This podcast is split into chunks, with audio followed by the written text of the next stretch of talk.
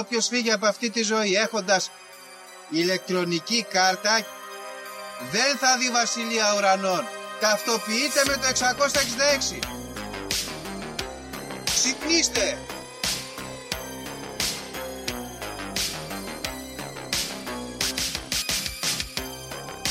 Αν διαβάζεις το σπίτι, τα σύμπαν δεν άπειρα.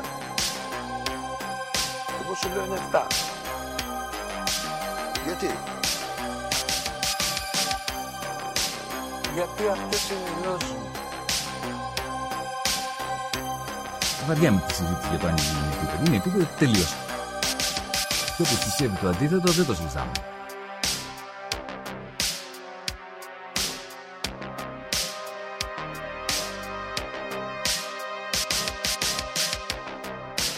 Επειδή ανέβηκε στον ημιτό και του τόπου ένας εξωγήινος.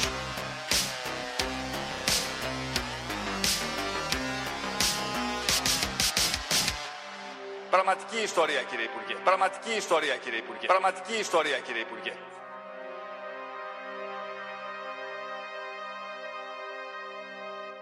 Φίλες και φίλοι, γεια σας και καλώς ήρθατε σε ακόμα ένα επεισόδιο του Conspiracy Club. Είμαι ο Γιώργος και όπως πάντα μαζί μου ο Δήμος. Δήμο. Γεια σου Γιώργο, γεια σας φίλες και φίλοι ακροατές και ακροάτριες. Είμαστε πάλι εδώ με ένα θραπέ γλυκό, ε, άλλο ένα επεισοδιάκι. Στα... Πλησιάζουμε στα μέσα του Δεκέμβρη, mm-hmm. Χριστουγεννάκια έρχονται. Mm-hmm, mm-hmm. Καλά Χριστούγεννα και Δήμο, να πούμε για τον καιρό πρέπει να πούμε για τον καιρό. Γιατί ναι. Συνήθως λέμε για τον καιρό, γιατί είμαστε άνθρωποι της φύσης, μας ενδιαφέρει η ψυχολογία του ανθρώπου κτλ. Και, και δεν έχουμε να πούμε για τον καιρό πολύ καιρό, αλλά θα μιλήσουμε σήμερα. Ήρθε η κακοκαιρία γέα. Ήρθε στην Αθήνα, ήρθε σήμερα, Κυριακή. Έχει, έχει βροχούλα σήμερα, Κυριακή. Είναι λίγο. Ήρθε η καταχνιά. Mm. Κρύο, ευτυχώς, παιδιά, έχουμε πολύ υψηλές θερμοκρασίες γενικά. Ναι. Να είναι καλά, γιατί να είναι καλά ο καιρός, γιατί έχουν κόψει τα πετρέλαια και τα φυσικά αέρια και θα ξεπαγιάζαμε αλλιώς. Ευτυχώς ο καιρός εδώ στην Ελλάδα προνοεί και για τους φτωχούς ανθρώπους. Σωστό, αλλά Δήμο θα τρελαθούν καλλιέργειες. Οι ανθοφορίες θα γίνουν περίεργες κτλ. Κάτι κερδίζεις, κάτι χάνεις. Αυτό ήδη συμβαίνει, παιδιά. Εγώ που ασχολούμαι έτσι ελαφρώς με την καλλιέργεια της φύσης και με τη μελισσοκομεία, έχουν αλλάξει πάρα πολύ τα πράγματα. Έχουν τρελαθεί. Δηλαδή, Γιώργο, για να σου δώσω ένα παράδειγμα, και όποιος ξέρει από μελισσοκομεία θα το καταλάβει. Τέλη Ιουλίου τα μελίσια μου είχαν γόνο. Ακραίο. Το οποίο είναι ακραίο, παιδιά, γιατί είναι η νεκρή περίοδος εκεί πέρα, εκεί που θες να κάνεις θεραπείες για διάφορες αρρώστιες και αυτά, και δεν πρέπει να υπάρχει γόνος. Mm. Ε, ή να τριγύσει οτιδήποτε τέτοιο που βάζουν μέλια, ας πούμε, και δεν μπορείς να πάρεις. Άμα έχουν γόνο, έχει μια τρομερή ανισορροπία, έχει επέλθει, ας πούμε. Άξι. Τα πράγματα, καθυστερεί ο καιρός.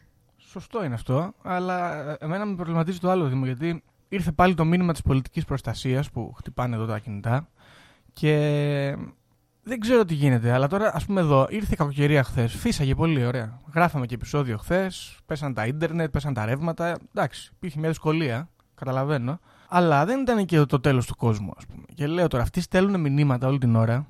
Μην πάει και χτυπήσει κανείς και τους πούνε φταίτε. Και όταν θα γίνει καμιά θεομηνία πραγματική, δεν θα ασχολείται ο κόσμος με το μήνυμα της πολιτικής προστασίας και θα έχουμε τραγωδία. Έτσι. Θα γίνει ψεύτης βοσκός, ας πούμε, από αυτό. Τη μία. Και εγώ θέλω να προσθέσω και το άλλο στοιχείο, ότι ναι μεν θέλουν να έχουν τον κόλλο τους καλυμμένο, mm. εννοείται, είναι mm. βασικό, αλλά θέλ, υπάρχει και λίγο τα τελευταία χρόνια αυτή η διάθεση να βρισκόμαστε σε μια μόνιμη τρομοκρατία. Mm. Σωστό. Παίζει και αυτό, παίζει και ψυχολογικό ρόλο, γιατί άμα χτυπάει το κινητό σου όλη την ώρα, ουί, ουί, ουί, Παναγία ε, μου, ναι. Δεν είναι και το πιο ευχάριστο. Ε, Γι' αυτό α... εγώ προτείνω απλά κινητά, παλαιακού τύπου, τα οποία δεν έχουν τη δυνατότητα να παίζουν αυτά τα μηνύματα και να έχετε το κεφάλι σας ήσυχο. Ναι, από την άλλη, από την άλλη να πούμε ότι εντάξει, εγώ τους καταλαβαίνω, γιατί αν έχεις καινούριο gadget, θες να το χρησιμοποιήσεις, ρε παιδί μου, δεν θέλεις να το... Εντάξει τώρα, πήρες μια σκούπα, ας πούμε, δεν θα σκουπίζεις μόνο όταν έχει πρόβλημα το σπίτι σου, θα σκουπίζεις πιο συχνά. Οπότε στέλνουν μηνύματα οι άνθρωποι, εντάξει, καλά κάνουν. Ωραία, εντάξει, θα περάσει, μπόρα είναι, θα περάσει, Δήμο, μπόρα είναι. Τώρα να πούμε κανένα νέο, γιατί έχουμε, έχουμε ένα νέο το οποίο είναι σημαντικό. Έχω σχόλια ναι, να κάνω. Έχω σχόλια. Και θέλω να το ξεκινήσω εγώ για να σχολιάσεις. Ναι, ναι, ναι. πες, πες, πες. Συλλάβανε την mm. Εύα Καϊλή. Μπράβο. Έτσι, με σακούλες λεφτά, αυτή και την οικογένειά της, mm-hmm. στο Βέλγιο, νομίζω, σωστά. Πολύ σωστά, στο Βέλγιο. Στις Βρυξέλλες. Και την πιάσανε και φημολογείται ότι πρόκειται περί συνδέσεων με το Κατάρ για να φέρει ως αντιπρόεδρος της Ευρωβουλής. Σωσ, σωστό είναι αυτό. Κάποια θέση ναι, τέτοια είχε. Πολύ σωστό. Ε, σαν αντιπρόεδρος της Ευρωβουλής να φέρει μια ευνοϊκή μεταχείριση έτσι της, ε, του κράτους του Κατάρ από την Ευρώπη για τα εργασιακά δικαιώματα και με δηλώσεις που στο παρελθόν φαινόντουσαν έτσι, να είναι πολύ θετικές για τα υπόπτες εργατικά, ας πούμε, yeah, στο Κατάρ. Mm. Τώρα εγώ βέβαια να σου πω, σε αυτή την ιστορία είμαι, είμαι διχασμένος. Ωραία. Γιατί από τη μία πλευρά λέω την όμορφη Εύα που πήρε εξακόσια χιλιάρικα σε μαύρες σακούλες σκουπιδιών και τις κουβάλαγε ο πατέρας της στην πλάτη μαζί με τον άντρα της, τον Ιταλό και τους υπόλοιπους σοσιαλιστές μαφιόζους εκεί από τη Σικελία. Ωραίο. Έτσι, γιατί ας πούμε την ενοχλείτε. Ή θέλετε να την κυνηγήσετε, αφήστε την να διαφύγει. Να έχουμε μια ωραία ιστορία να λέμε. Ξέφυγε η Εύα Καϊλή με τον άντρα της, τον Ιταλό, και φύγανε σε κάποιο νησί, ξέρω εγώ, στην Καραϊβική με τα λεφτά. Ωραίο. Από την άλλη, θέλω να πω ότι τέτοιες προσωπικότητες, σαν την Εύα την Καϊλή, φίδια, φίδια στο σοσιαλιστικό κόρφο μας, είναι που χαλάνε το, το όνομα του, του Πασόκ. Και κάθομαι εδώ, Δήμο, και ηχογραφούμε τώρα και έχω τη φωτογραφία του Αντώνη Τρίτσης στο γραφείο μου. Τον κοιτάζω στα μάτια και βλέπω τον πόνο που νιώθει εκεί ψηλά. Δακρύζει η εικόνα. Δακρύζει, μπράβο. Ναι, ευτυχώς είναι πλαστικοποιημένη, θα έχουμε πλημμυρίσει. Λοιπόν, το άλλο ενδιαφέρον ζήτημα είναι ότι έχουν βγει γνωστά και μη παπαγαλάκια στο, στο Twitter και σε λοιπά μέσα κοινωνικής δικτύωσης που προσπαθούν να συσχετίσουν ή, σωστά ή λάθος, δεν ξέρω αν, υπάρχει, αν είναι σωστό ή λάθος, παρ' όλα αυτά η ανταπόκριση των μποτακίων είναι πολύ υψηλή, την παρακολούθησε Ανδρουλάκη με το ζήτημα αυτό. Ναι. Το οποίο μπορεί και να σχετίζεται, έτσι δεν έχουμε κάποια άποψη περί του θέματος. Απλά είναι πολύ ενδιαφέρον γιατί αν συσχετίζεται πλην της Εύας Καϊλή, ο Κυριάκος Μητσοτάκης και η λοιποί του αυλικοί παρακολουθούσαν και σχεδόν όλη την κυβέρνηση της Νέας Δημοκρατίας. Ναι, αυτό άμα το συσχετίσουμε όλα μαζί, γιατί εμείς κάνουμε κάποιους συσχετισμούς εδώ σε αυτό το podcast, σημαίνει ότι τι ξέρω εγώ, ότι και ο, ο, ο ευγενής Χατζηδάκης που λέγαμε και πριν, ναι, θα παίρνει και αυτός από το Κατάρ, ας πούμε. Τι. Δεν γνωρίζουμε, δεν γνωρίζουμε, το πάμε ένα βήμα παραπάνω. Mm. Ναι, εγώ τώρα, ναι. Εντάξει, συμπαθητική η προσπάθεια των δεξιών να προσανατολίσουν εδώ το ζήτημα. Δεν περνάνε αυτά. Ο Νίκος Ανδρουλάκης, ο πρόεδρος, δεν μασάει ποτέ τέτοια. Να πούμε ότι έδειξε τρομερά αντανακλαστικά το σοσιαλιστικό, πανελλήνιο σοσιαλιστικό κίνημα, αλλά και οι σοσιαλιστές Ευρωπαίοι διαγράψαν την Εύα Καϊλή εν ρηπεί οφθαλμού.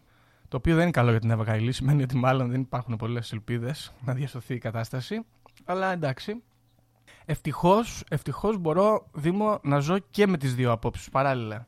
Και μπράβο στην Εύα Καϊλή που πήρε τα λεφτά, και να πάει στο διάλογο η Εύα Καϊλή, το, το τσουτσέκι του Πάγκαλου και του Βενιζέλου που μας φέρανε τον εξυγχρονισμό στο Πασόκ, ας πούμε, και κατα, καταστρέψανε το κίνημα. Μπορώ να ζω και με τα δύο. Εντάξει. Πολύ ωραία. Και αυτό είναι το ωραίο, να μπορείς να έχεις παράλληλες πεποιθήσεις. Είναι αυτή την ομορφιά δίνεις στη ζωή και γι' αυτό και εμείς το προωθούμε εδώ μέσα από τη λέξη των συνωμοσιών.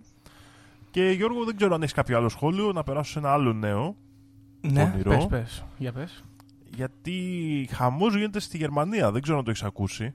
Τι, κάτι εκτροπή του πολιτεύματος είδα σαν τίτλο. Ακριβώς, κάποιοι τύποι, οι οποίοι ονομάζονται κάτι άνθρωποι του Ράιχ, κάπως έτσι, είχαν μαζευτεί, λέει, και μαζεύανε όπλα και στρατό και ιστορίες να κάνουν πραξικόπημα στη Γερμανία, γιατί δεν δέχονται την ομοσπονδιακή έτσι, κυβέρνηση που υπάρχει εκεί. Mm. Και θέλαν να εγκαθιστρήσουν πάλι έναν απόγονο κάποιου βασιλιά, το Χάιντριχ τον δέκατο τρίτο, κάτι τέτοιο. Okay.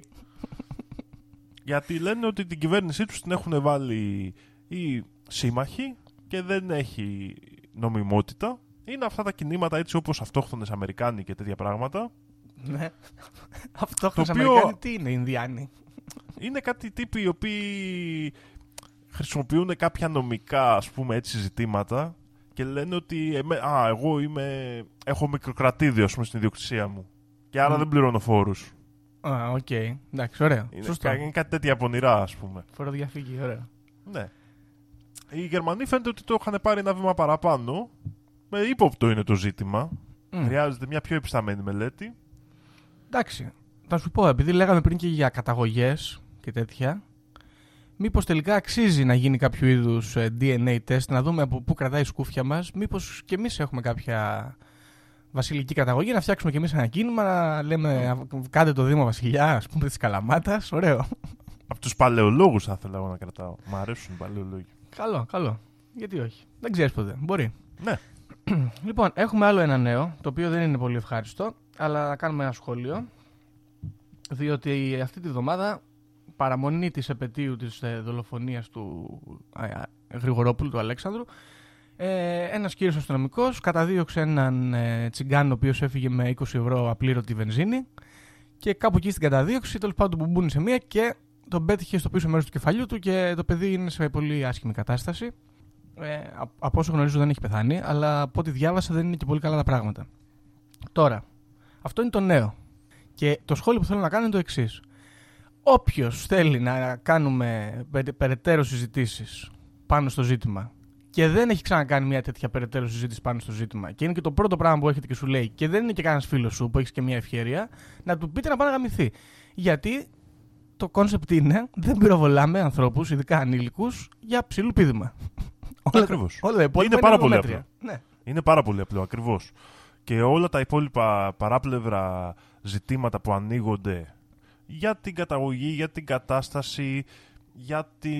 για άλλα άκυρα πράγματα, είναι απλά να είχαμε να λέγαμε. Τι να είχαμε να πούμε, ε, συμφωνώ. Είναι ένας άνθρωπος ο οποίος δεν πλήρωσε είκοσι ευρώ βενζίνης. Mm.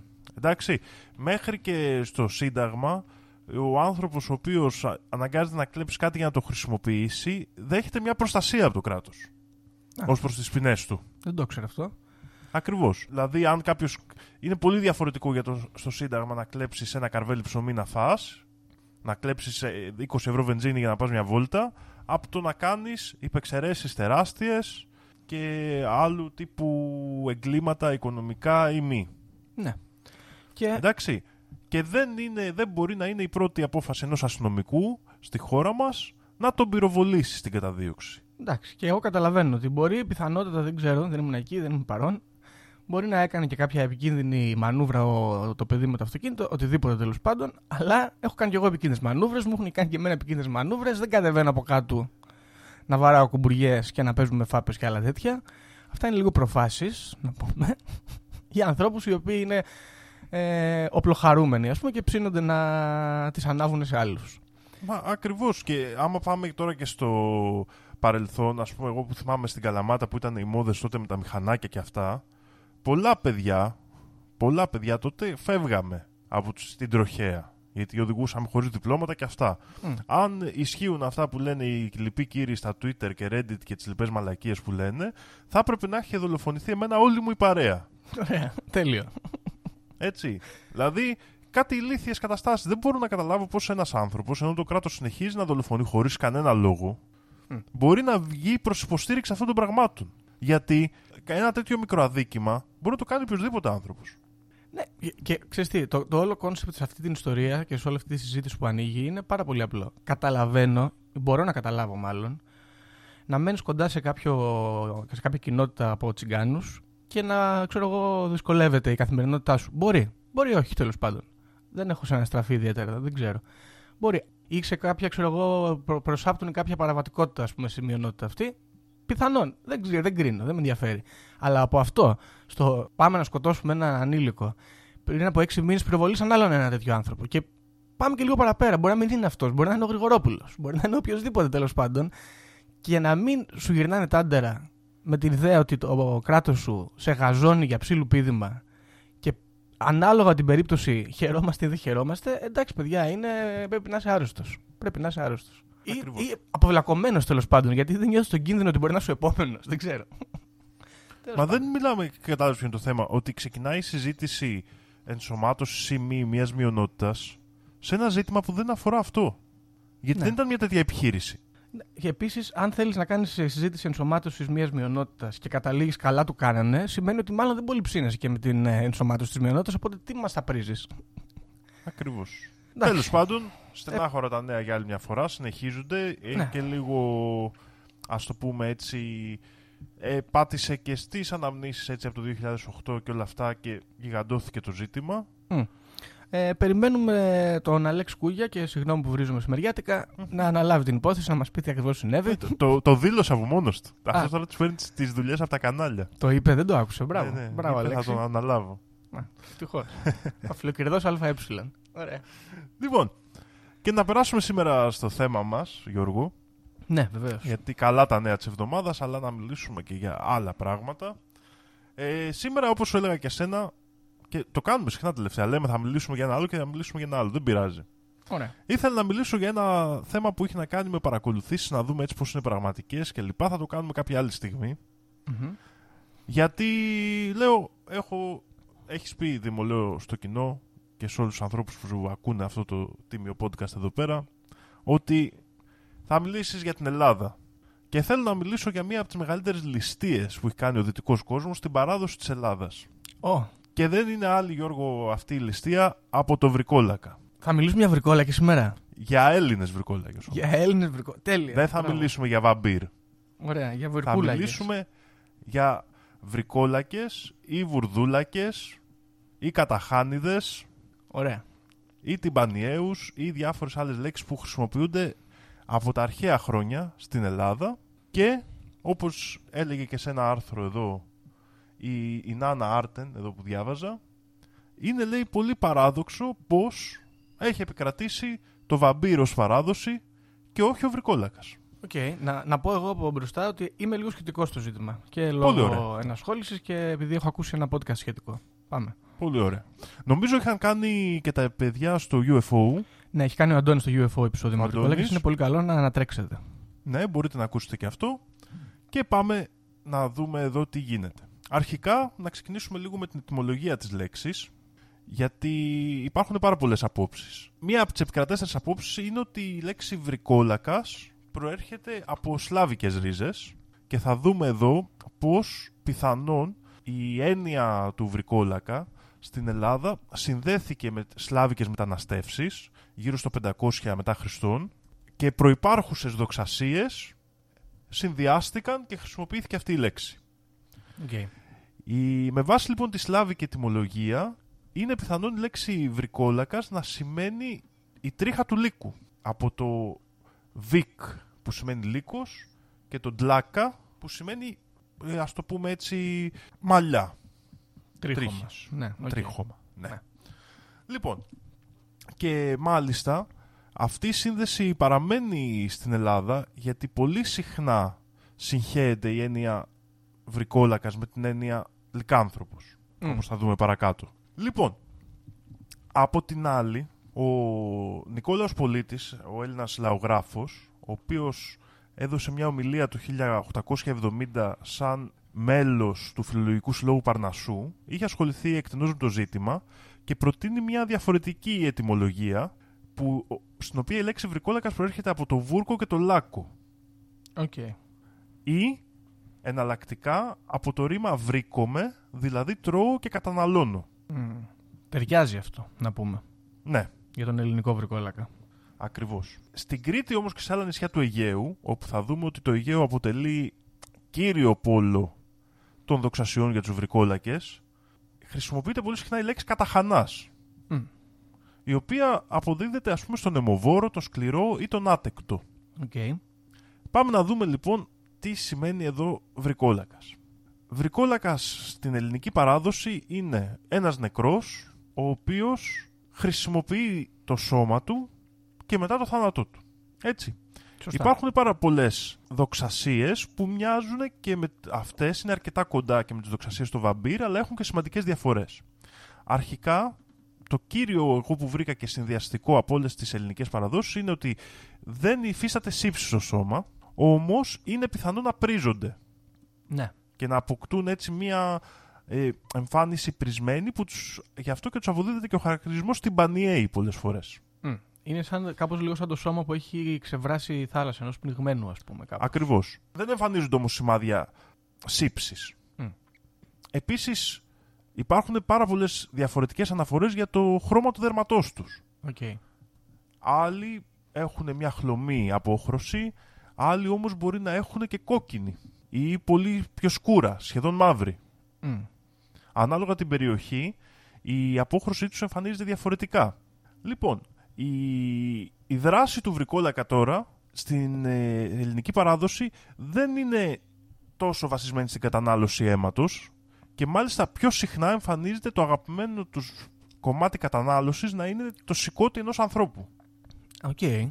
Και η κύρια ασχολία τους, ας πούμε, είναι ότι περιφέρονται στον χώρο των ζωντανών και κάνουν πολλές φορές από μικροενοχλήσεις έως και πολύ σοβαρές επιθέσεις. Mm. Κλασική ιστορία αποτελεί ότι ένας βρικόλακας χτυπά μία φορά μόνο τις πόρτες των σπιτιών και αν και λέει το όνομα του ιδιοκτήτη και αν το ανοίξουν τότε θα προκαλέσει μεγάλο κακό στη, στην οικογένεια. Γι' αυτό και υπάρχει και η δοξασία ότι δεν πρέπει να ανοίγουμε την πόρτα άμα δεν να ακούσουμε δεύτερο χτύπο. Mm. Ταυτόχρονα οι βρικόλακες στην Ελλάδα κάνουν διάφορες ζημιές, τρώνε ζώα, κοπάδια κλπ. Και πολλές φορές απλά εμφανίζονται και τρομάζουν τον κόσμο. Επίσης, σε κάποιες παραδόσεις, κυρίως στα νησιά του Αιγαίου, ταυτίζονται με τη μόρα. Κάθονται πάνω σου, στον ύπνο σου. Ναι, κάθονται πάνω σου λοιπόν και σε κάνουν να πνίγεσαι. Mm. Τώρα, υπάρχουν πάρα πολλές περιπτώσεις για το πώς κινείται ένας βρικόλακας. Okay. Η πιο συχνή στην ελληνική παράδοση είναι ότι οι βρικόλακες τριγυρνάνε όλη μέρα και δεν ενοχλούνται από τον ήλιο, όπως είναι η κλασική σύγχρονη, ας πούμε, ιδέα, και ηρεμούν μόνο το Σάββατο, όπου okay. επιστρέφουν και κοιμούνται στον τάφο τους. Και γι' αυτό mm. ο τρόπος για να τους εξορκίσεις ή να σταματήσεις τη δράση τους είναι να πας το Σάββατο και να κάνεις εξορκισμό, να τους παλουκώσεις, να τους αποκεφαλίσεις, να τους κόψεις σε μικρά κομματάκια, αλλά κυρίως να κάψεις ολόκληρο το πτώμα για να απελευθερωθεί και να μπορέσει η ψυχή του να μεταβεί, ας πούμε, στα επόμενα στάδια. Ναι. Λοιπόν, εδώ πρέπει να πούμε, να επιστρέψουμε λίγο στη σλάβικη σχέση του ζητήματος, ότι είναι πολύ πιθανό αυτές οι πεποιθήσεις να είναι συνδυασμοί σλάβικων παραδόσεων με τρία πολύ κέρια στοιχεία που υπάρχουν από την αρχαία Ελλάδα. Okay. Αυτές οι τρεις παραδόσεις είναι αρχικά σε υπερφυσικά όντα που έπιναν αίμα και επιτίθενταν στους ανθρώπους για να τους φάνε ή να καταναλώσουν το αίμα τους, η πιθανότητα ότι τα πτώματα μπορούν να επανέλθουν στη ζωή και η πιθανότητα ότι το αίμα ή η ανθρώπινη σάρκα δίνει τη δυνατότητα στους νεκρούς να επιστρέψουν από τον χώρο των νεκρών στον χώρο των ζωντανών. Mm. Αυτές ήταν παραδόσεις που υπάρχουν ήδη από την αρχαία Ελλάδα και τις βλέπουμε στα ορφικά, στην περίπτωση της Ευρυδίκης και του Ορφέα δηλαδή, σε διάφορες περιπτώσεις. Έχουμε την περίπτωση της Λάμιας που έτρωγε παιδιά. Παιδιά, ναι. Ακριβώς, και της ε, Στρίγκλας. Έχουμε διάφορες λοιπόν περιπτώσεις οι οποίες συνδυάστηκαν και έδωσαν αυτή, ας πούμε, την, την εικόνα στο βρικόλακα. Να συνεχίσω, Γιώργο. Ε, Θες να κάνεις κάποιο σχόλιο? Να κάνω κάποιο σχόλιο άμα γίνεται. Ε, να πω ότι είναι πολύ εμφανής η σύνδεση παγανιστικών στοιχείων και χριστιανικών στοιχείων. Γιατί η ιδέα ότι ο βρικόλακας περιφέρεται και κάνει ζημιές ε, στο, στα σπίτια, ας πούμε, ψιλοματσακονιές, τύπου να σου χαλάει το φαγητό πολύ συχνό. Το οποίο μπορεί να μας ακούγεται κουταμάρα τώρα, αλλά φανταστείτε μια εποχή όπου είχες περιορισμένο χρόνο να μαγειρέψεις και περιορισμένα υλικά για να μαγειρέψεις. Αν σου χάλαγε, ας πούμε, το αλεύρι σου, μπορεί να μην έχεις αλεύρι για εβδομάδες, ξέρω, για μήνες ίσως. Είναι πρόβλημα και θυμίζει την ιδέα των καλικάτζαρων που είχαν σε κέλτικες μυθολογίες και νομίζω ότι λέγεται ουφ, το οποίο ερχόταν στο σπίτι και άμα ανάλογα ή έκανε ματσακονιές ή βοηθούσε ανάλογα το ουφ. Επίσης, η ιδέα του κοπαδιού που καταναλώνεται από το ζώο, από το τέρας αυτό τέλος πάντων, θυμίζει πολύ το τσουπακάμπρα. Σε ένα ναι. πολιτισμό ο οποίος είναι πολύ μακρινός από εδώ και δεν έχουμε ιδιαίτερες συνδέσεις όπως με το σλάβικο. Από την άλλη, ο τρόπος με τον οποίο το σκοτώνεις, δηλαδή να πας το Σάββατο εκεί που αυτός ξεκουράζεται, έχει μια χριστιανική σύνδεση, μιας και το Σάββατο είναι μέχρι και στις δέκα εντολές ιερή μέρα και για τους χριστιανούς. Αλλά ο τρόπος με τον οποίο το σκοτώνεις είναι φουλ παγανιστικός, τύπου κάψτον, εξάχνησέ τον με φωτιά, παλούκωσέ τον, ξέρω, διαμέλησέ τον. Και έχει πλάκα αυτό, έχει ένα ενδιαφέρον, γιατί είναι από αυτές τις περιπτώσεις όπου η λαϊκή παράδοση κουβαλάει τα παγανιστικά πράγματα και τα μπλέκει με το μοντέρνο της εκ τότε στοιχείο που είναι ο χριστιανισμός και φτιάχνει αυτά τα ωραία, αυτές τις ωραίες ιστορίες. Εννοείται. Και φυσικά δείχνει και λίγο τη σύνδεση που έγινε στον ελληνικό αλλά και σε άλλους χώρους και της προσπάθειας της Εκκλησίας να ασχοληθεί με ζητήματα που έλυνε, ας πούμε, η παγανιστική παράδοση. Ναι. Έτσι. Βέβαια, εδώ να πούμε για το Σάββατο ότι υπάρχουν πάρα πολλές απόψεις ανά την Ελλάδα καθώς σε άλλες περιοχές δεν βγαίνουν την Κυριακή. Παραδείγματος χάρη στην Πρέβεζα. Στην Τίνο δεν βγαίνουν ποτέ την Παρασκευή. Mm. Ε, στη Σέριφο βγαίνουν μόνο την Τρίτη. Okay. Δηλαδή, ανάλογα τα τοπικά, τις τοπικές δοξασίες του κάθε μέρους της Ελλάδας, έχουμε κάτι διαφορετικό. Στη Μάνη ξεχωρίζουν τους βρικόλακες σε ρηχτούς, οι οποίοι δεν επιστρέφουν ποτέ στο μνήμα τους και είναι πάντα άδειο και είναι δύσκολο να τους πιάσεις, και σε Σαββατιανούς, που βγαίνουν μόνο τα Σάββατα. Okay. Εντάξει, σκέφτομαι ίσως τώρα, βέβαια, εντελώς από το μυαλό μου, μπορεί να κάνω και λάθος, ότι ίσως οι μέρες που ξεκοράζονται μπορεί να έχουν να κάνουν με κάποια συγκεκριμένη μέρα που έχει σημασία θρησκευτικά πάλι στον τόπο. Θρησκευτικά ή ακόμα και πρακτικά. Παραδείγματος χάρη, διάβασα κάπου ότι είναι πολύ συχνό στους, στα νησιά να θεωρούν ότι οι βρικόλακες ε, όταν επιστρέφουν και πάνε να κρυφτούν, ακούγεται ένα πάρα πολύ δυνατό μπαμ. Okay. Και σχολίαζε ο αρθρογράφος ότι πιθανόν αυτή τη δοξασία να την προσέθεσαν, ας πούμε, ψαράδες που ψάρευαν με δυναμίτη. Να, πονηρό. Παράνομα. Έτσι. Οπότε, ακριβώς, και πάντα σε μια λαϊκή παράδοση δεν μπορούμε, ξέρεις, να αφαιρέσουμε το γεγονός ότι έχουν μπει πράγματα μέσα και για άλλα, άλλες χρησιμότητες. Mm. Πλέον, ας πούμε, της θρησκευτικής ή οποιασδήποτε άλλης παράδοσης. Σίγουρα όμως η καθημερινότητα του κάθε τόπου επηρέαζε και την άποψη που έχει για τους βρικόλακες. Mm. Ταυτόχρονα όμως, όπως βλέπουμε εδώ, και είναι πάρα πολύ ενδιαφέρον αυτό, όλη η Ελλάδα έχει πάρα πολύ πλούσια παράδοση για βρικόλακες και πάρα πολύ συγκεκριμένα εθιμοτυπικά. Mm. Και σε αναλύσεις παγκόσμιες, η συγκέντρωση ιστοριών που μπορούμε να βάλουμε στο γενικότερο φαινόμενο βρικόλακας έχει να κάνει με την Ανατολική Ευρώπη, τα Βαλκάνια, την Ελλάδα και την Κίνα. Okay. Δηλαδή αυτοί είναι οι, οι τόποι στους οποίους, ας πούμε, μπορούμε να πούμε ότι αναπτύχθηκε έντονη λαογραφία για αυτό το ζήτημα. Ναι. Υπάρχουν πάρα πολλές καταγεγραμμένες περιπτώσεις για βρικόλακες στην Ελλάδα και η σύνδεσή τους, ας πούμε, με τη Δύση ξεκινάει με τον Λέων Αλάτιο, έναν γραφιά του Βατικανού Έλληνα, ο οποίος ασχολήθηκε με το ζήτημα και προσπάθησε να το φέρει στο ελληνικό, στο, τον χριστιανικό κόσμο, και έχουν καταγραφεί και διάφορες ε, περιπτώσεις. Παραδείγματος χάρη, ο Κασιανός έγραφε ότι σε έναν ε, τόπο άγνωστο έγινε μια σύνοδος εκατό επισκόπων και αφού συζήτησαν για διάφορα θέματα και συμφωνούσαν όλοι, οι ενενήντα εννιά ήταν υπέρ και ο ένας εναντιώθηκε. Mm-hmm. Αυτόν τον έναν επίσκοπο τον αναθεμάτισαν. Έτσι τον αφόρησαν, πολύ σημαντικό κομμάτι στη χριστιανική σύνθεση του βρικόλακα, και αφού πέθανε αφορισμένος, το σώμα του δεν είχε αποσυντεθεί για έναν ολόκληρο αιώνα και έμενε στο μνήμα του σαν κομμάτι από σίδερο. Okay.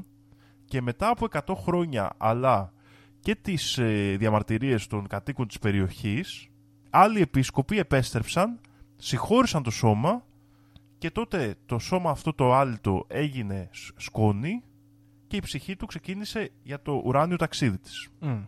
Ναι, ο αφορισμός είναι πολύ έντονο στοιχείο για να βρικολαγιάσει κάποιος και χρησιμοποιούταν στα χωριά, το έχω ακούσει εγώ εδώ στην Κέρκυρα, ας πούμε, ε, ως κατακόρον τραμπουκισμός από τους ε, κληρικούς για τους αγράμματους, ας πούμε, χωριάτες, ότι θα σε αφορήσουν και θα βρικολαγιάσεις.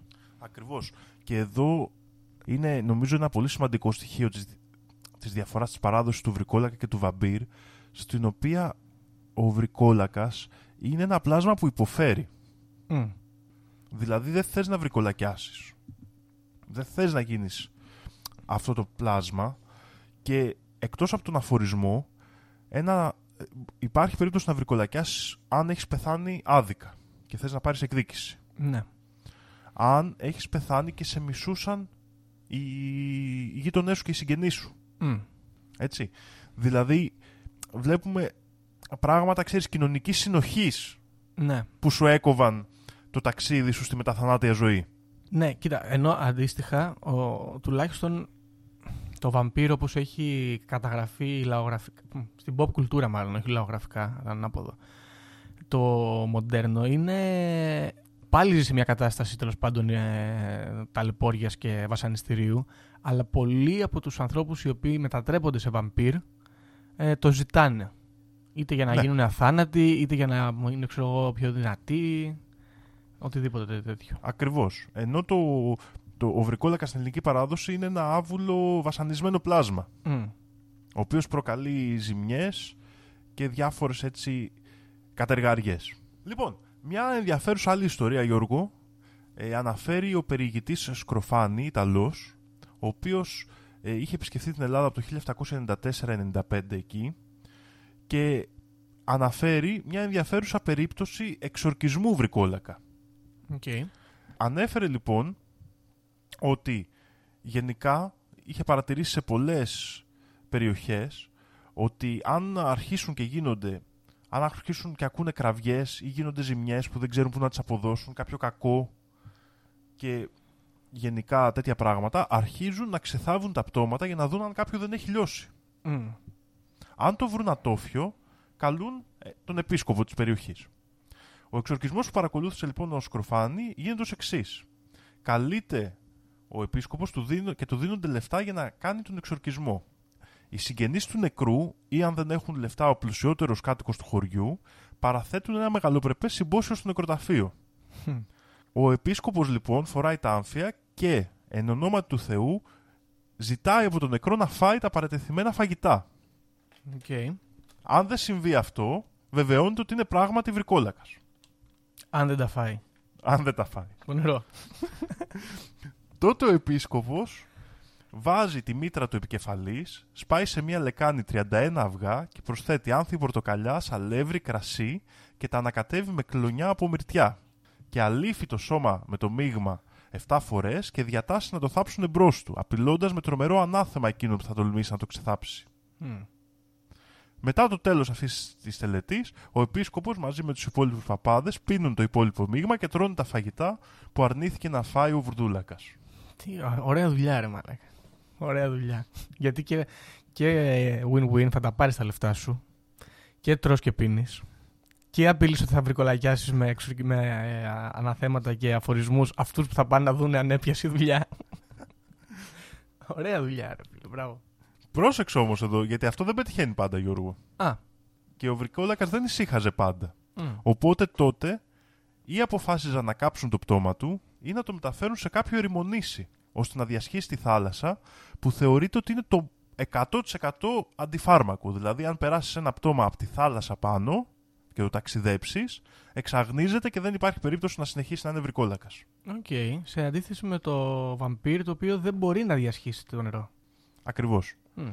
Ξέρεις, yeah. στην Κέρκυρα, Γιώργο, ποιο ήταν μέρος που φημολογείται ότι έχουν θαυτεί βρικόλακες? Το Λαζαρέτο.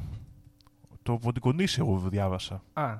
Εντάξει, όχι, δεν, δεν ήξερα. Απλά στο, το Λαζαρέτο γενικά, επειδή γινόντουσαν εκτελέσεις, ήταν φυλακές και έχουν ταφεί πολλοί άνθρωποι εκεί. Είναι ένα σπούκι μέρος. Το Ποντικονήσι, να πω όμως, ότι έχει χρησιμοποιηθεί και σε μια ταινία ως ένα μέρος όπου υπάρχουν βρικόλακες σε παραγωγή. Τώρα, να σου πω την αλήθεια, δεν ξέρω αν ήταν μεγάλη, αλλά γενικά, ναι, γνωστό το ναι. Ποντικονήσι.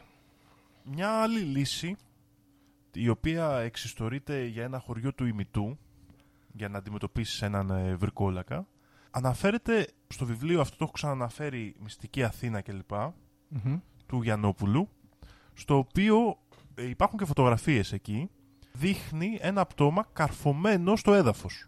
Okay. Αυτή η παράδοση, δηλαδή να καρφώσουμε το πτώμα ή να το δυσκολεύσουμε να βγει από τον τάφο του, πρέπει να πούμε εδώ ότι υπάρχει από τα αρχαία χρόνια, Γιώργο. Mm. Και έχουν βρεθεί πολλά, πολλοί τάφοι στους οποίους τα πτώματα ήταν ε, χωμένα, ας πούμε, κάτω από βαρύς αμφορείς ή πέτρες ή άλλα τέτοια πράγματα και θεωρείται έτσι ότι γινόταν αυτό για να μην σηκωθούν από τον τάφο τους. Mm.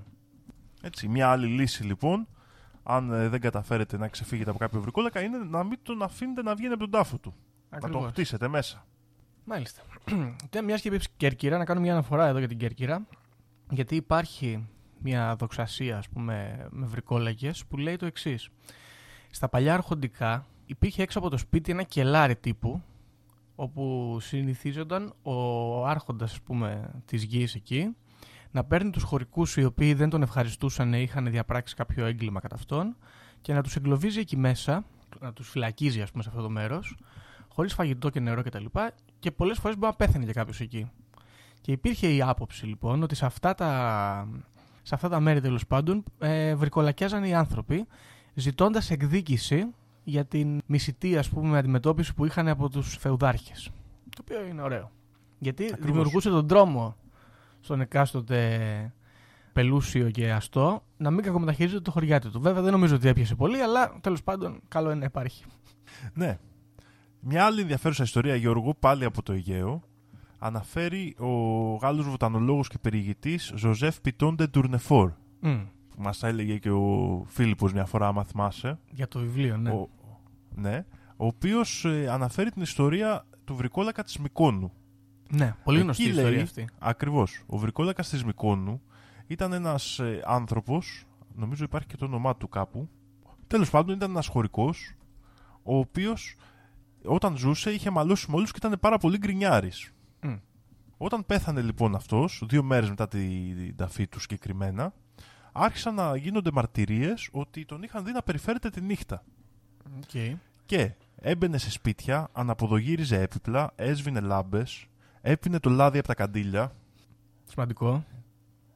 Λοιπόν, οι φήμες αυτές λοιπόν στην αρχή ήταν περίγελος, αλλά άρχισαν τα, τα φαινόμενα και οι φήμες να αυξάνονται όλο και περισσότερο και στο τέλος είχε φτάσει ολόκληρο το νησί να λέει ότι τον έχει δει ή έχει παρενοχληθεί τις νύχτες ή έχει προσπαθήσει να μπει στο σπίτι του χτυπώντας την πόρτα του. Mm. Τη δέκατη μέρα λοιπόν μαζευτήκανε και κάνανε λειτουργία στο νεκροταφείο, όπου ξέθαψαν το άλλο το πτώμα του βρικόλακα, αφαίρεσαν την καρδιά του και την έκαψαν. Mm. Αυτό όμως δεν έλυσε το κακό, Γιώργο. Και τότε κάποιος Αλ, Αλβανός που κατοικούσε στη Μύκονο τους συμβούλεψε να μην τον τρυπήσουν με χριστιανικό ξύφος όπως έκαναν, αλλά με τουρκικό ξύφος. Mm. Και αυτό έπιασε. Τι λες? Τι λέει αυτό? Δεν ξέρω. Υπόπτω. Δεν ξέρω. Mm. Το αναφέρω σαν ενδιαφέρουσα περίπτωση. Υπόπτω. Μάλιστα. Να, να κάνω μία ακόμα παρατήρηση εδώ, αν επιτρέπετε.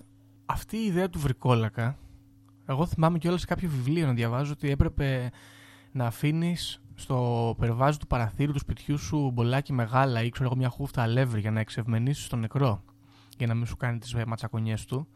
Μοιάζει πάρα πολύ με την κεντρικοευρωπαϊκή ιδέα του λεγόμενου Revenant. Ναι. Που είναι ο, ένα, ένα πτώμα τέλος πάντων, το οποίο επιστρέφει από το θάος, βγαίνει από τον τάφο του τέλος πάντων, επιστρέφει στον κόσμο των ζωντανών για να στοιχιώσει τους ε, ανθρώπους, κυρίως για κάποια αδικία ή κάποιο ξέρω εγώ, χαμένο σκοπό που δεν κατάφερε να εκπληρώσει. Και μοιάζει αρκετά, βέβαια είναι πιο πολύ σαν ζόμπι η φάση, παρά σαν ε, το βρικόλακα τον ελληνικό που μοιάζει με άνθρωπο, αλλά οκ. Okay. Ναι, κοίτα. Υπάρχουν ε, περιοχές στις οποίες οι βρικόλακες έχουν, ας πούμε, την εμφάνιση και τη ζομποειδή και γι' αυτό νομίζω ο Έλληνας βρικόλακας είναι κάτι ενδιάμεσο. Mm-mm. Δεν είναι έτσι ένα, ένα πλάσμα νοσηρό όπως το βαμπύρ. Ναι. Ή, μοιάζει, είναι πολύ κοντά και στην έννοια του ζόμπι. Είναι η αλήθεια. Okay. Επίσης, ένα άλλο σημαντικό στοιχείο που υπάρχει από την αρχαία Ελλάδα είναι ότι η μη ταφή και ακόμα περισσότερο η μη ταφή σε καθαγιασμένο μέρος mm. μπορεί να προκαλέσει το βρικολάκιασμα. Okay. Υπάρχει ιστορία από το Γαλαξίδι όπου μιλάει για τον βρικόλακα Μαραβέλη mm. που ήταν αρματολός και είχε, συμμετείχε στην επανάσταση εναντίον των Τούρκων. Αυτός βαριά τραυματισμένος λοιπόν μετά από μια συμπλοκή με τους Τούρκους μπήκε σε ένα σπήλαιο στα Σάλωνα, όπου τελικά πέθανε.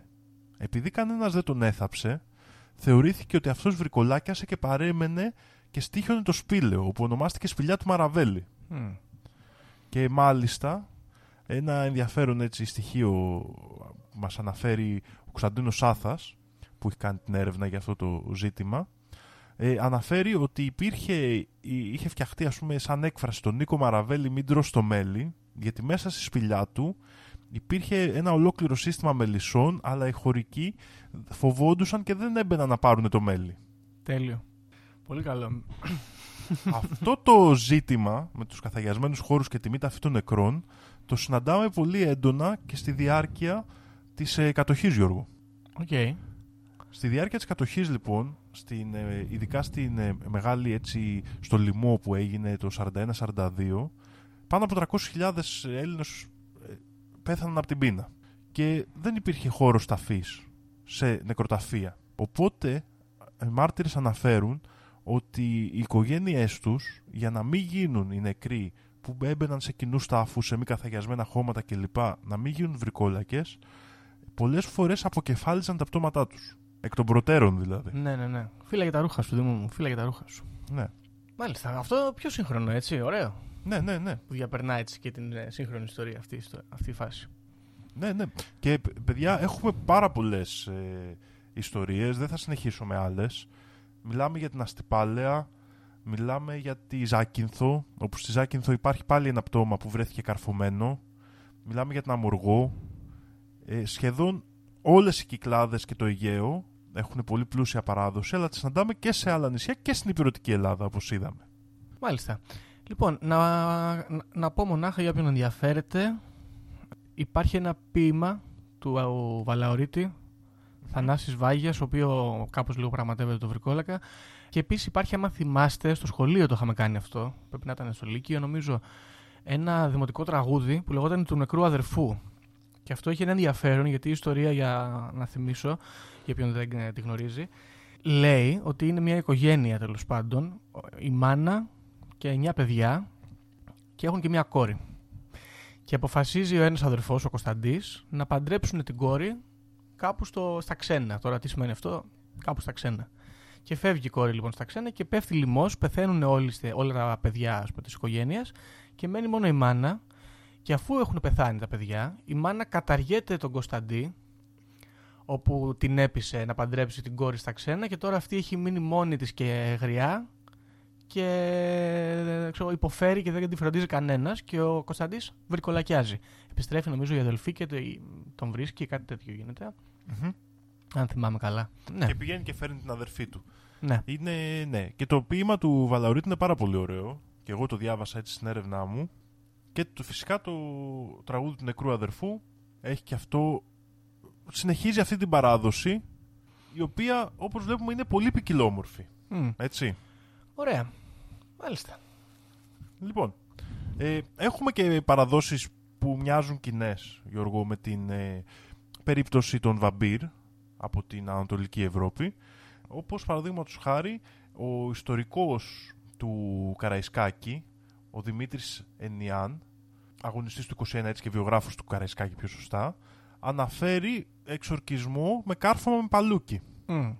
Έτσι, στην καρδιά. Που είναι πολύ συχνό. Είναι, μάλλον είναι στο σύγχρονο εθιμοτυπικό για το βαμπύρ και την έννοια του βρικόλακα. Mm. Ναι, αυτός ο, ο, ο τρόπος λοιπόν που πεθαίνουν οι βρικόλακες είναι ίδιος σχεδόν. Mm-hmm. Με τον τρόπο που, που όχι που πεθαίνουν μάλλον, που μπορείς να τους εξοντώσεις.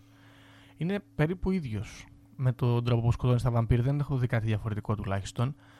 Ε, εντάξει, υπάρχει διαφορά αυτή με τον ήλιο. Ότι το βαμπύρ δεν μπορεί να περπατήσει στον ήλιο, ενώ ο βρικόλακας μπορεί, αλλά αυτό δεν έχει να κάνει με το πώς τον αντιμετωπίζεις. Έχει να κάνει με το τι ικανότητες και δυνατότητες έχει. Ακριβώς. Έχει ενδιαφέρον αυτό. Για να επιστρέψουμε και λίγο στη σύνδεση με τους λυκανθρώπους, mm-hmm. οι Έλληνες πίστευαν και στην ύπαρξη λυκανθρώπων και μάλιστα θεωρούσαν ότι ο πιο εύκολος τρόπος να το πάθεις αυτό είναι να φας κρέας από τα κοπάδια σου που τα έχουν φάει λύκοι. Okay. Και αν είχες γίνει λυκάνθρωπος στην κανονική σου ζωή, ήταν σχεδόν σίγουρο ότι θα γινώσουν ένα βαμπύρ που θα κρατούσες τα χαρακτηριστικά του λύκου. Ναι. Ενδιαφέρον αυτό, γιατί υπάρχει στην αλβανική μυθολογία, γενικά υπάρχει στη βαλκανική μάλλον μυθολογία, ένας όρος που λέγεται νταμπύρ, όχι βαμπύρ, και είναι ουσιαστικά το παράγον πλάσμα από, το, από την ένωση ενός ανθρώπου και ενός ε, βρικόλακα. Πιθανότατα και σεξουαλική να υπονοείται εδώ.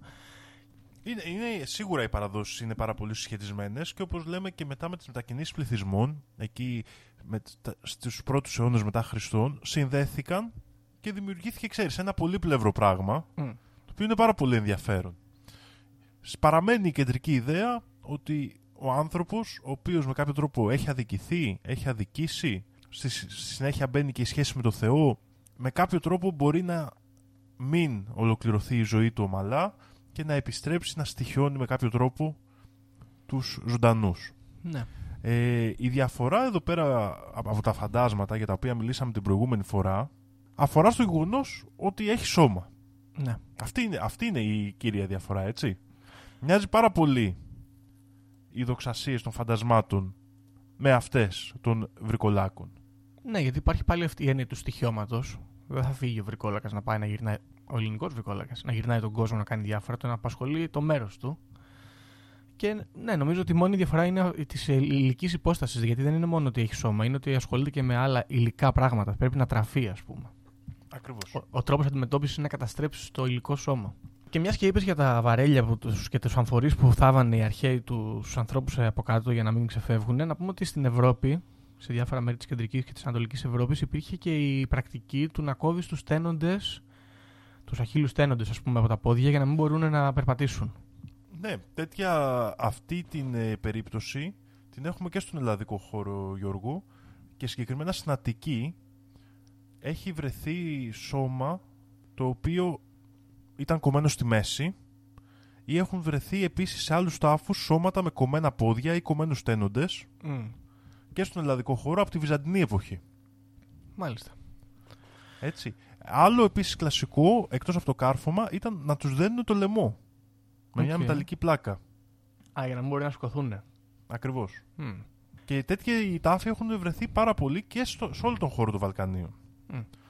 Επίσης υπάρχουν κάποια άλλα κοινά αποτρεπτικής μαγείας, τα οποία εμφανίζονται και στην Ελλάδα αλλά και στον υπόλοιπο βαλκανικό χώρο, και έχει να κάνει πολύ συχνά με ε, δρεπάνια, okay. τα οποία θάβονται μαζί με τον νεκρό με την λογική ότι θα ικανοποιηθούν οι δαίμονες και δεν θα μπουν στο σώμα, ή ότι οι νεκροί θα χαρούν με το δρεπάνι που τους έχουν αφήσει, άρα δεν θα σκοθούν από τον τάφο τους. Οκ, okay. δώρο. Mm-hmm. Σαν να ικανοποιεί τον νεκρό, μάλιστα. Και δεν μπορούμε εδώ παρά να σημειώσουμε και το δώρο που έδιναν οι αρχαίοι Έλληνες στους νεκρούς τους, έναν οβολό στο στόμα τους, για να, διαρχι... για να διασχίσουν τον ποταμό, έτσι, Στίξ, ναι. για να περάσουν στον ε, άλλο κόσμο. Mm. Και επίσης, για αυτή τη θεωρία, η οποία συνεχίστηκε και αυτή στη μετέπειτα παράδοση, πολλοί θεωρούν ότι το, το νόμισμα, ας πούμε, δεν ήταν ακριβώς νόμισμα ο βόλος, αλλά τέλος πάντων το αντικείμενο μπαίνει στο στόμα του νεκρού, όχι μόνο ως δώρο, αλλά και ως προστασία, γιατί πνεύματα σατανικά μπορούν να μπουν από το στόμα του. Να, οκ. Okay. Δεν το ξέρω αυτό. Ενδιαφέρον. Mm-hmm. Μία, επειδή το ανέφερες και, παλιό, και πιο πριν, δεν θυμάμαι αν είναι ινδικό ή κινέζικο. Πρέπει να είναι κινέζικο. Ένας τρόπος να αντιμετωπίσεις το βρικόλακα λοιπόν στην Κίνα ήταν να του δώσει, να, όταν έρθει αυτός, να υπάρχει στο χώρο πολύ ρύζι. Και αυτός ε, σχεδόν μανιωδός πρέπει να μετρήσει όλους τους κόκκους του ρυζιού και εσύ έχεις όλο τον χρόνο που θέλεις, ας πούμε, να τον αποκεφαλίσεις, να τον δέσεις, να τον κάνεις οτιδήποτε. Γιώργο, με πρόλαβες. Είναι πάρα πολύ ωραίο ζήτημα αυτό, γιατί εμφανίζεται και στην Ελλάδα, ειδικά στα νησιά του Αιγαίου, με άμμο. Με άμμο, πρέπει να μετρήσεις τους κόκκους. Χειρότερο. Ακριβώς. Και η παράδοση των νησιών του Αιγαίου λέει ότι το βαμπύρο όχι απλά πρέπει να μετρήσει την άμμο, το βαμπύρο βρικόλακας, πρέπει να τη μετρήσει σε ρυθμό ένας κόκκος άμμου κάθε χρόνο. Την πάτησε ο άλλος. Από τότε του βάζανε ε, άμμο στον τάφο. Ακριβώς. Ρίχνανε mm. άμμο λίγο πριν ταφεί, και πολλοί θεωρούν ότι η σημερινή παράδοση που ρίχνουμε κατά την ταφή χώμα συγγενείς συσχετίζεται με αυτό. Απλά αυτό είναι λίγο σκληρό, ρε, γιατί δεν είναι ότι δεν βρικολακιάζει ο άνθρωπος, είναι ότι τον έχεις απλά αποκλείσει τον τάφο του να βρικολακιάζει. Τον ταλαιπωρούμε. Ναι. Δεν είναι ωραίο αυτό. Είναι εμείς να γλιτώσουμε και αυτός να μετράει την άμμο. Τώρα πέθανε αυτό πάλι. Ναι. Και φυσικά από την βουδιστική παράδοση έχουμε μια παρόμοια ιδέα, αυτή των πρέτα. Okay.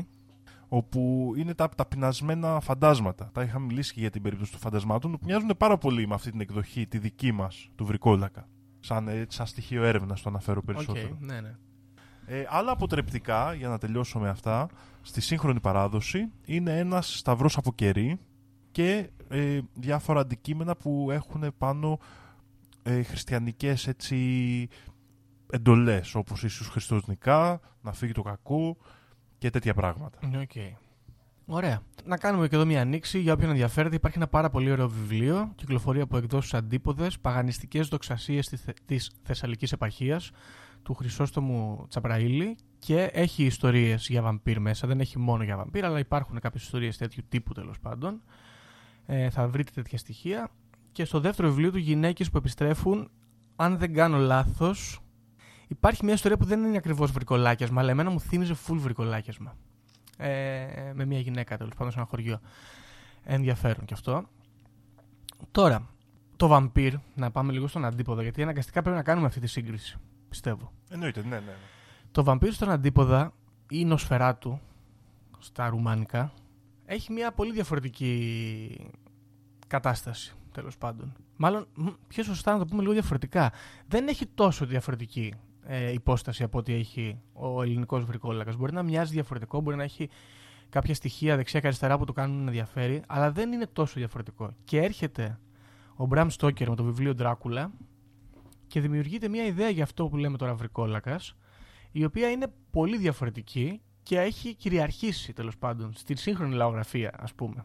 Έχει ενδιαφέρον αυτό, πώς κατάφερε αυτό το βιβλίο που αργότερα έγινε και ταινία του Κόπολα να πατήσει εντελώς και να καλύψει τις λαογραφίες. Και πλέον αυτά τα στοιχεία που αναφέρουμε μπορεί να τα πετύχετε σε κάποια ταινία, σε κάποιο video game, σε κάποιο βιβλίο σαν αφορές, αλλά είναι obscure, πρέπει παιδί μου, περιπτώσεις. Ε, έχει επικρατήσει ο βρικόλακας, ο, ο Δράκουλας, ας πούμε, ο Κόμης Δράκουλας, όπου έχει μια διαφορά σε σχέση με τον βρικόλακα τον ελληνικό και τέλος πάντων τον τρόπο που βρικολακιάζει ο άνθρωπος γενικά και ό,τι έχουμε αναφέρει, γιατί ο, ο Κόμης Δράκουλας απαρνιέται ο ίδιος τον Θεό και βρικολακιάζει. Καλεί τον στο διάβολο, ας πούμε, και τον βρικολακιάζει. Και γίνεται αυτό το πλάσμα το οποίο δεν μπορεί να περπατήσει τη μέρα, το οποίο τρέφεται με αίμα, ε, κατά κόρον, το οποίο είναι συνδεδεμένο με τον τόπο του αλλά ταξιδεύει σε άλλα μέρη. Και βέβαια ο, ο λόγος για τον οποίο βρικολακιάζει ο Κόμης Δράκουλας, που είναι ο χαμένος του έρωτας, είναι και ο λόγος για τον οποίο φεύγει από τον τόπο του. Είναι κάπως σαν τον ελληνικό βρικόλακα ή σαν τον Revenant που λέγαμε, ότι τον στοιχιώνει αυτό το στοιχείο, αυτό το, αυτή ναι, ναι, ναι. η πρακτική, ας πούμε, αυτό το, το συμβάν. Έχει ένα ενδιαφέρον.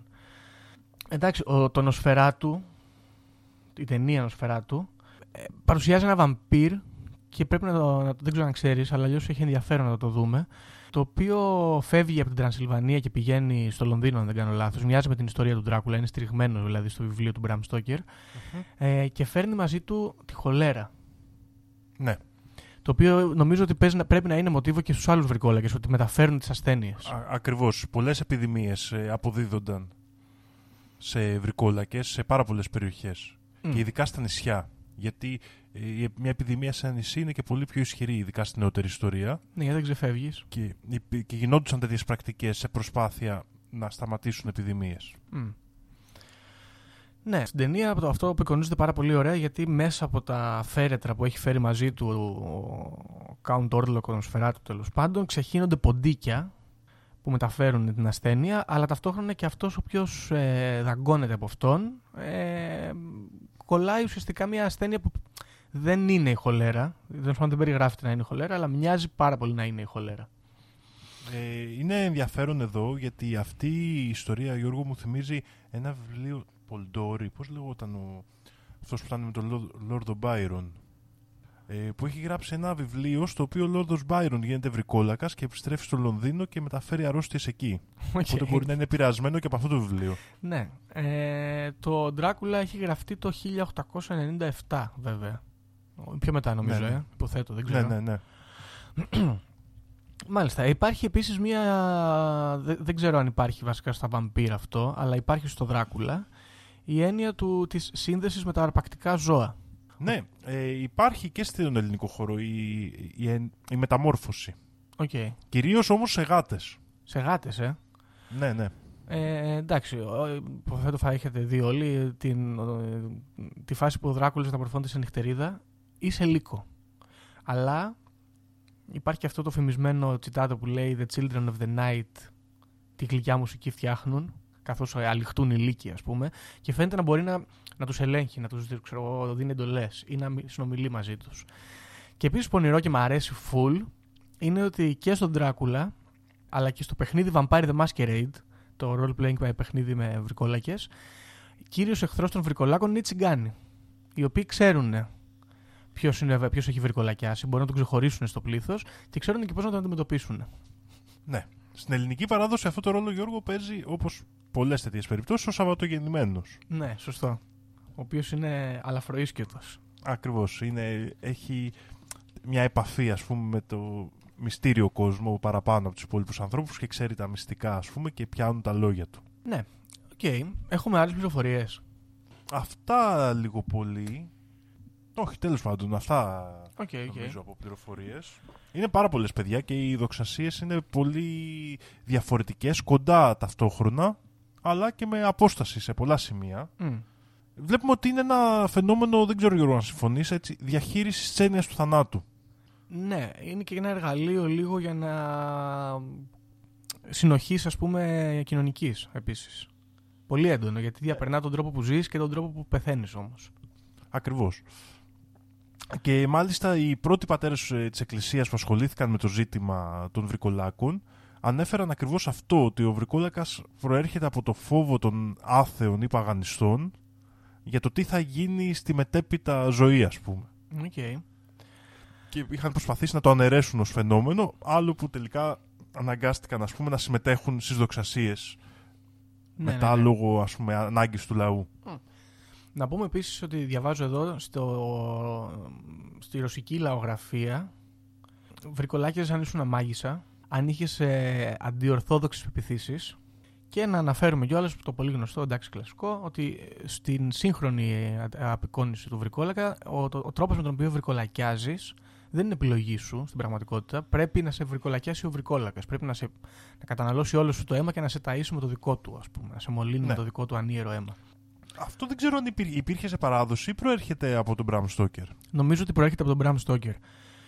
Και εντάξει, ε, ε, ξέρεις τι, γενικά, και θέλω να το πω τώρα εδώ που τα καταλήξαμε τα ζητήματα, εγώ είχα μια από παλιά αντιπάθεια στο λαογραφικό του βρικόλακα, γιατί αυτό που συναντούσα κυρίως ήταν ένας έτσι νιωράντης, ε, κυριλέ, ε, ξέρω εγώ, τύπου λόρδος, ε, λίγο γκοθ, λίγο βικτοριανός, λίγο καταραμένη ψυχή, που είναι και ταυτόχρονα λίγο έκφυλος, ας πούμε, και μου φαίνονταν πολύ φλόρικο. Παρ' όλα αυτά, ο Μπραμ Στόκερ και το, η ταινία και το βιβλίο Ντράκουλα έχουν κάνει αριστοτεχνική δουλειά στο να αποτυπώσουν μια νέα μορφή βρικόλακα, χρησιμοποιώντας τις παραδόσεις, διότι το να χρησιμοποιείς, ας πούμε, αυτή τη μορφή μετατροπής ανθρώπους σε βρικόλακα βγάζει νόημα. Μολύνεσαι με το ανίερο αίμα. Το αίμα επίσης, αυτό καθεαυτό, έχει, μια... έχει τη ζωτικότητα της ζωής μέσα του, ρε παιδί μου. Οπότε προσπαθεί ο νεκρός να κρατηθεί, ας πούμε, στην φυσική ύπαρξη με το να κλέβει τη ζωτικότητα. Και στην ελληνική παράδοση με το σηκώτη, ας πούμε, βγάζει επίσης νόημα, γιατί είναι ένα από τα πιο θρεπτικά σημεία ε, ενός ναι, οργανισμού. Ναι ναι, ναι. ναι, ναι, και το, το βλέπουμε από την Οδύσσεια ακόμα, ότι υπάρχει σύνδεση ότι το αίμα ή με κάποιο τρόπο η ανθρώπινη ζωτικότητα μπορεί να δώσει στους νεκρούς την ικανότητα να είναι στον χώρο των ζωντανών. Ναι. Αν θυμάμαι καλά, όταν ο Οδυσσέας πάει να βρει το μάτι τη Ρεσία, του δίνει αίμα. Ζητείτε, ναι. Ακριβώς, του δίνει αίμα για να μπορέσουν να έρθουν σε επαφή. Mm. Έχει ενδιαφέρον. Θα το πω, ε, όποιος ενδιαφέρεται να, να, να πάρει κάποιες ιδέες, τέλος πάντων, ή κάποια έμπνευση για να διαβάσει περισσότερο για βρικόλακες, το παιχνίδι Vampire The Masquerade έχει μέσα κατηγοριοποιήσει διάφορες, τέλος πάντων, τύπου βρικόλακες που μπορεί ο παίκτης να χρησιμοποιήσει, αλλά κάθε μορφή που μπορείς να διαλέξεις είναι βασισμένη αρκετά σε διάφορες λαογραφίες ανά τον κόσμο. Έχει, ας πούμε, βρικόλακα ο οποίος είναι αραβικός βρικόλακας. Έχει βρικόλακα ο οποίος έχει πιο πολύ σχέση με, ε, με τη Βόρεια Αφρική. Έχει βρικόλακες οι οποίοι μοιάζουν να είναι βρικόλακες Βαλκανίων και Ανατολικής Ευρώπης. Έχει διάφορα πράγματα τα οποία, οκ, okay, είναι φτιαγμένα για ένα παιχνίδι, αλλά μπορείς από εκεί να τσιμπήσεις πληροφορίες και να είναι εφαλτήριο για να βρεις καινούργια πράγματα πάνω στη μυθολογία mm. του βρικόλακα. Οπότε μπορείτε να βρείτε το πι ντι εφ και να ρίξετε μια ματιά, αν θέλετε. Μάλιστα. Κοίτα, επίσης θέλω να πω ότι δεν είναι πολύ. Θα, θα... Μου ερχόταν στην αρχή να το κάνω, αλλά τώρα καταλήγω ότι είναι μάταιο και δεν έχει πολύ νόημα να κάνεις κάποια σύγκριση, γιατί είναι όλα αρκετά καλά. Είτε ο ελληνικός βρικόλακας, είτε το βαμπύρ των ε, Βαλκανίων και της ε, Τρανσιλβανίας, ακόμα και η μοντέρνα εκδοχή του Δράκουλα, αυτό που έχει γράψει ο Μπραμ Στόκερ δηλαδή, ε, είναι πολύ όμορφα υφαμένες ιστορίες λαογραφικές και η καθεμία έχει τη δική της χάρη. δεν νομίζω ότι υπάρχει κάτι καλύτερο από το από άλλο. Δεν θα έβαζα διαφορετικό ναι, βαθμό όχι. αισθητικά. Φυσικά. Δηλαδή. Φυσικά. Υπάρχει εδώ, διάβασα και για να πούμε και ένα τέτοιο έτσι συνωμοσίας, το οποίο λέει, εδώ διάβασα από έναν αρθρογράφο, τον κύριο Ιωάννο, Ιωάννη Μιλιώνη, ο οποίος αναφέρει ότι γίνεται μια προσπάθεια προπαγάνδας του Βρικόλακα ως κάτι όμορφο και γοητευτικό, mm. που προκύπτει από μια εφαρμογή σατανισμού έτσι στην ανθρωπότητα, με την ατάξη φραγμάτων, αναφέρει εδώ ο άνθρωπος αυτός. Μας κυβερνούν βρικόλακες και θέλουν να γίνουν πιο αρεστοί. Α, α, α, ακριβώς. Mm. Και να συνδεθούμε με την κατανάλωση ανθρώπινου κρέατος. Mm. Ως κάτι φυσιολογικό, το οποίο ισχυρίζεται ότι θα κάνουν, ας πούμε, οι, οι άρχοντες, ας πούμε, του σύγχρονου κόσμου, mm. κάτι τέτοιο. Okay. Υπάρχουν λοιπόν και πονηρά σημεία, δηλαδή πώς μπορεί να εργαλειοποιηθεί ο βρικόλακας. Και φυσικά αναφέρεται σε περιπτώσεις όπως στο Twilight, στα έργα αυτά που φέρουν τους βρικόλακες ως... Ναι, κάτι πιο ανθρώπινο, πιο Κα... κανονικό, ναι. πιο σαγηνευτικό τέλος πάντων. Ακριβώς, ναι, ακριβώς. Αλλά αυτά είναι χαμηλής αισθητικής πράγματα, είναι λίγο φλόρικα. Λοιπόν, φυσικά είναι χριστιανικής προδιάθεσης εδώ ο αρθρογράφος. Να αναφέρουμε λίγο και αυτό που τώρα που το βρήκα. Υπάρχει έννοια του βρικόλακα και σε αφρικανικές ε, λαογραφίες. Συγκεκριμένα οι Ασάντι λένε για ένα πλάσμα το οποίο λέγεται Ασανμποσάμ, το οποίο έχει σιδερένια δόντια και ζει πάνω στα δέντρα, τύπου σαν τα, όπως είναι, ξέρω εγώ, τα, τα τσίτα και αυτά που μένουν πάνω στα δέντρα. Και επίσης υπάρχει και στην Αμερική το πλάσμα Λουγκαρού, το οποίο είναι βρικόλακας κατά κάποιο τρόπο, το οποίο προέρχεται από Βουντού όμως. Ναι. Γενικά, κοίτα, στο χώρο του Βουντού είναι μια τε, τελείως μεγάλη συζήτηση για νεκρούς που επιστρέφουν, γιατί υπάρχουν πολλές διαφορετικές μορφές. Ναι, ναι, ναι. Και είναι πολύ ενδιαφέρον ότι νομίζω υπάρχει ακόμα μέχρι και σήμερα, δεν ξέρω αν το έχουμε ξαναφέρει, στο Σεντ Κιτς, μια χώρα της Καραϊβικής, υπάρχει ακόμα ο νόμος που λέει ότι καταδικάζεται σε θάνατο όποιος βάλει τους νεκρούς να δουλέψουν για αυτόν. Τέλειο. Μάλιστα. Επίσης, πολύ ωραία ταινία με βρικόλακες, και μπορεί να μην το ξέρετε, είναι και η ταινία του, του Ταραντίνο, δεν είναι? Το... Ποιο? Ωραία, εγκεφαλικό έπαθε τώρα. Ε, From Dusk Till Dawn. Τα πλάσματα αυτά Α, που συναντούν εκεί είναι βρικόλακες ναι. μεξικανικής προέλευσης. Mm-hmm. Που λατρεύουν εφίδια και άλλα τέτοια πράγματα. Είναι του, του Ροντρίγκες, νομίζω. Μπορεί ναι, να είναι και του Ροντρίγκες, ναι, okay, ναι, ναι, ναι. Είναι του Ροντρίγκες, ναι. ναι. Μάλιστα. Πολύ ωραία. Μπράβο, μπράβο Δήμο, είχα, είχα σκοπό και εγώ να το κοιτάξω το θέμα, πολύ, πολύ ενδιαφέρον έχει, και είναι από αυτές τις ε, περιπτώσεις της λαογραφίας που τα σπάνε αισθητικά, εγώ πιστεύω. Πλέον έχω αλλάξει εκατό τοις εκατό άποψη για το, το ζήτημα των βρικολάκων, είμαι full υπέρ. Κοίτα να δεις, για μένα το πιο ενδιαφέρον, εκτός ότι όντως είναι πολύ γοητευτικό, ε, σαν ζήτημα και αισθητικά πάρα πολύ ωραίο, ε, είναι το πόσο, ξέρεις, ε, διαδεδομένη ήταν αυτή η άποψη, ειδικά μέχρι το πρόσφατο παρελθόν, και πόσο άνθρωποι παίρνουν ή πράγματα που κάνουμε σήμερα είναι επηρεασμένα από αυτές τις δοξασίες. Mm. Ναι, ισχύει. Εντάξει, εμένα μου αρέσει πάρα πολύ, εκτός από το αισθητικό κομμάτι αυτό το λαογραφικό, με ενδιαφέρει πολύ και όλος ο τρόπος αυτός που μπλέκεται η φάση της, ε, της κοινωνικής συνοχής, ρε παιδί μου, μέσα από ένα φανταστικό ναι. τέρας. Ο εκφοβισμός του μη, μη γίνεις κακός άνθρωπος γιατί θα βρικολακιάσεις, αλλά και μη φέρεσαι άσχημα, μην αδικήσεις άλλους, γιατί θα γυρίσουν να σε εκδικηθούν, ας πούμε. Okay. Μάλιστα. Παιδιά, yeah. όπως καταλαβαίνετε, καλό είναι να είστε εντάξει τύποι, γιατί ποτέ δεν ξέρεις ποιος χτυπάει την πόρτα σου μία φορά τη νύχτα το βράδυ. Ναι. Καλό είναι να περιμένετε και το δεύτερο χτύπο. Mm, ναι. Κορδάκι, λαδάκι και άλλα τέτοια πράγματα. Κάνα παλούκι πρόχειρο κάτω το μαξιλάρι, γιατί ποτέ δεν ξέρεις τι συμβαίνει. Και μάλιστα. Έχουμε κάτι άλλο περαιτέρω? Ε, Δεν έχω κάτι. Α, μόνο να αναφέρω εκεί που λέγαμε πριν για τα ζώα, ένα τελευταίο σχόλιο, mm-hmm.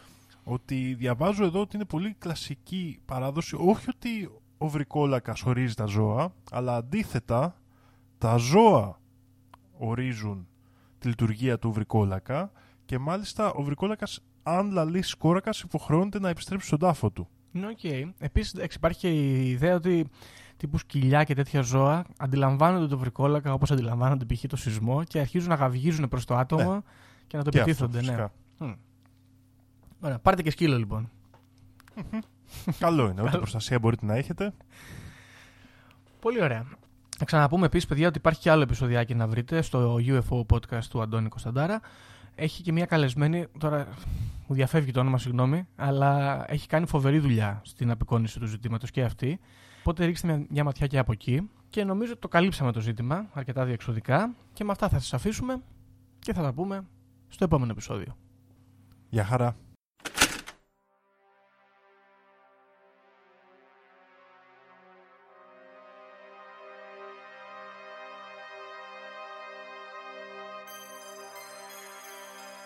Όποιος φύγει από αυτή τη ζωή έχοντας ηλεκτρονική κάρτα δεν θα δει βασιλεία ουρανών. Ταυτοποιείτε με το εξακόσια εξήντα έξι. Ξυπνήστε.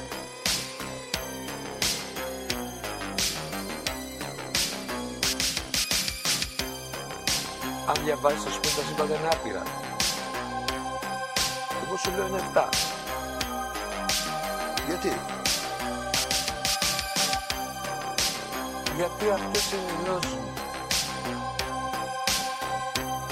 Βαριά με τη συζήτηση για το αν είναι επίπεδο. Είναι επίπεδο τελείως. Και όπως πιστεύει το αντίθετο δεν το συζητάμε.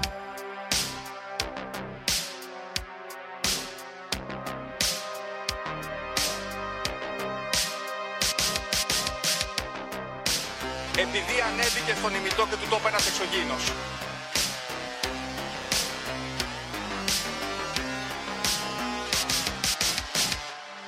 Πραγματική ιστορία, κύριε Υπουργέ. Πραγματική ιστορία, κύριε Υπουργέ. Πραγματική ιστορία, κύριε Υπουργέ.